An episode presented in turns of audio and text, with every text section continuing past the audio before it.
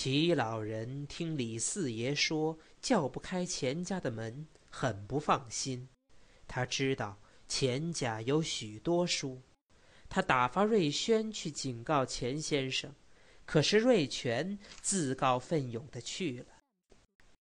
已是掌灯的时候，门外的两株大槐树像两只极大的母鸡，张着慈善的黑翼。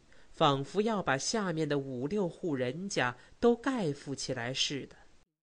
别的院里都没有灯光，只有三号小羊圈儿唯一的安了电灯的一家。冠家的院里灯火辉煌，像过年似的，把影壁上的那一部分槐叶照得绿里透白。瑞全儿在影壁前停了一会儿，才到一号去叫门。不敢用力敲门，他轻轻地扣了两下门环，又低声假奏一两下，为是双管齐下，好惹起院内的注意。这样做了好多次，里面才低声地问了声：“谁呀？”他听出来那是钱伯伯的声音。我，瑞全。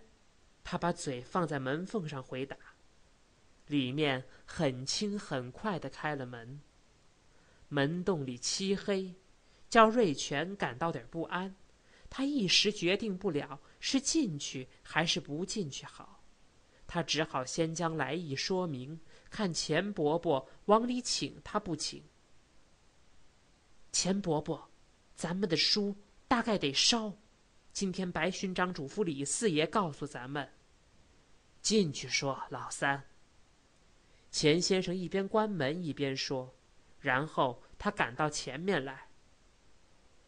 我领路吧，院里太黑。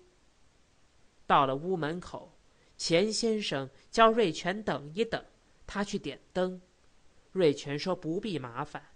钱先生语声中带着点凄惨的笑。日本人还没禁止点灯。屋里点上了灯。瑞全才看到自己的四围都是长长短短的黑乎乎的花丛。老三，进来。钱先生在屋中叫。瑞全进去还没坐下，老者就问：“怎样？得烧书？”瑞全的眼向屋中扫视了一圈。这些线装书大概可以不遭劫了吧？日本人恨咱们的读书人，更恨读新书的人。旧书或者还不至于惹祸。哦，钱默吟的眼闭了那么一下。可是咱们的士兵有许多是不识字的，也用大刀砍日本人的头，对不对？瑞全笑了一下。侵略者要是肯承认别人也是人，也有人性，会发火。他就无法侵略了。日本人始终认为咱们都是狗，踢着打着都不哼一声的狗。那是个最大的错误。钱先生的胖短手伸了一下，请客人坐下，他自己也坐下。我是向来不问国家大事的人，因为我不愿谈我所不深懂的事。可是。有人来往我的国，我就不能忍受。我可以任着本国的人去发号施令，而不能看着别国的人来做我的管理人。他的声音还像平日那么低，可是不像平日那么温柔。愣了一会儿，他把声音放得更低了些，说：“你知道吗？我的老二今天回来了。二哥在哪儿呢？我看看他。”又走了，又走了。钱先生的语声里似乎含着点什么秘密。他说什么来着？他。钱默吟把声音放得极低，几乎像对瑞全耳语呢。他来跟我告别。他上哪儿？不上哪儿。他说，他不再回来了。叫我将来在报户口的时候不要写上他，他不算我家的人了。钱先生的语声虽低，而眼中发着点平日所没有的光，这点光里含着急切、兴奋，还有点骄傲。他要干什么去呢？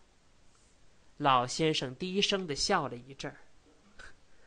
我的老二就是个不爱线装书，也不爱洋装书的人，可是他就不服日本人，你明白了吧？瑞全点了点头。二哥是要跟他们干，可是这不便声张吧？怎么不便声张呢？钱先生的声音忽然提高，像发了怒似的。院中，钱太太咳嗽了两声。没事儿，我和齐家的老三说闲话呢。钱先生向窗外说，而后把声音又放低，对瑞全讲。这是值得骄傲的事。我，一个横草不动、竖草不拿的人，会有这样的一个儿子，我还怕什么？我只会在文字中寻诗。我的儿子，一个开汽车的，可是会在国破家亡的时候用鲜血去作诗。我丢了一个儿子，而国家会得到一个英雄。什么时候日本人问到我的头上来？那个杀我们的是你的儿子，我就胸口凑近他们的枪刺，说一点也不错。我还要告诉他们，我们还有多少多少像我的儿子的人呢？你们的大队人马来，我们会一个个的凌霄你们。你们在我们这里坐的车、住的房、喝的水、吃的饭，都会叫你们中毒，中毒。钱先生一气儿说完。把眼闭上，嘴唇上轻颤。瑞全儿听愣了，愣着愣着，他忽然的立起来，扑过钱先生去，跪下磕了一个头。钱伯伯，我一向以为你只是个闲人，只会闲扯，现在我给你道歉。没等钱先生有任何表示，他很快的立起来。钱伯伯，我也打算走。走。钱先生细细的看了看瑞全，好，你应当走，可以走。你的心热，身体好。你没有别的话说。瑞全这时候觉得钱伯伯比任何人都可爱，比他的父母和大哥都更可爱。只有一句话，到什么时候？都不许灰心，人一灰心，便只看到别人的错处，而不看自己的消沉堕落。记住吧，老三。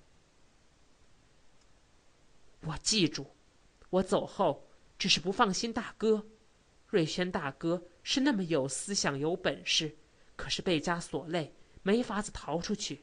在家里对谁他也说不来，可是对谁他也要笑眯眯的，像个当家人似的。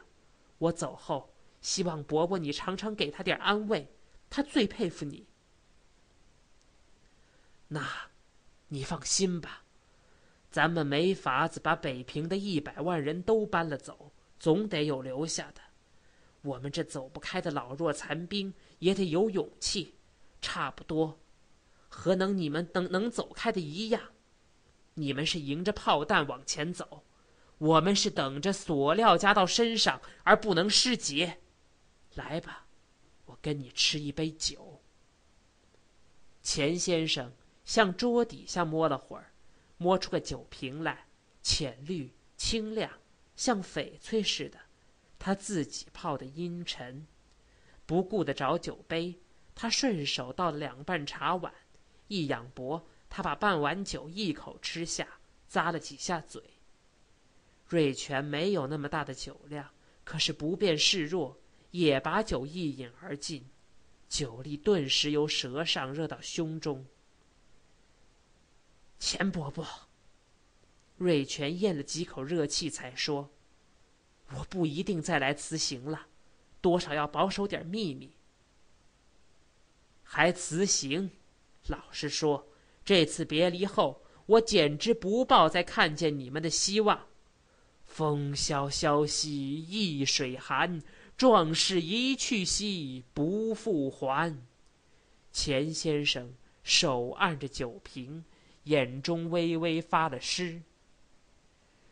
瑞全腹中的酒渐渐发散开，他有点发晕，想到空旷的地方去痛快的吸几口气。我走了，他几乎没敢再看钱先生，就往外走。钱先生还手按酒瓶愣着，直到瑞全走出屋门，他才追了上来。他一声没出的给瑞全开了街门，看着瑞全出去，而后。把门轻轻关好，长叹了一声。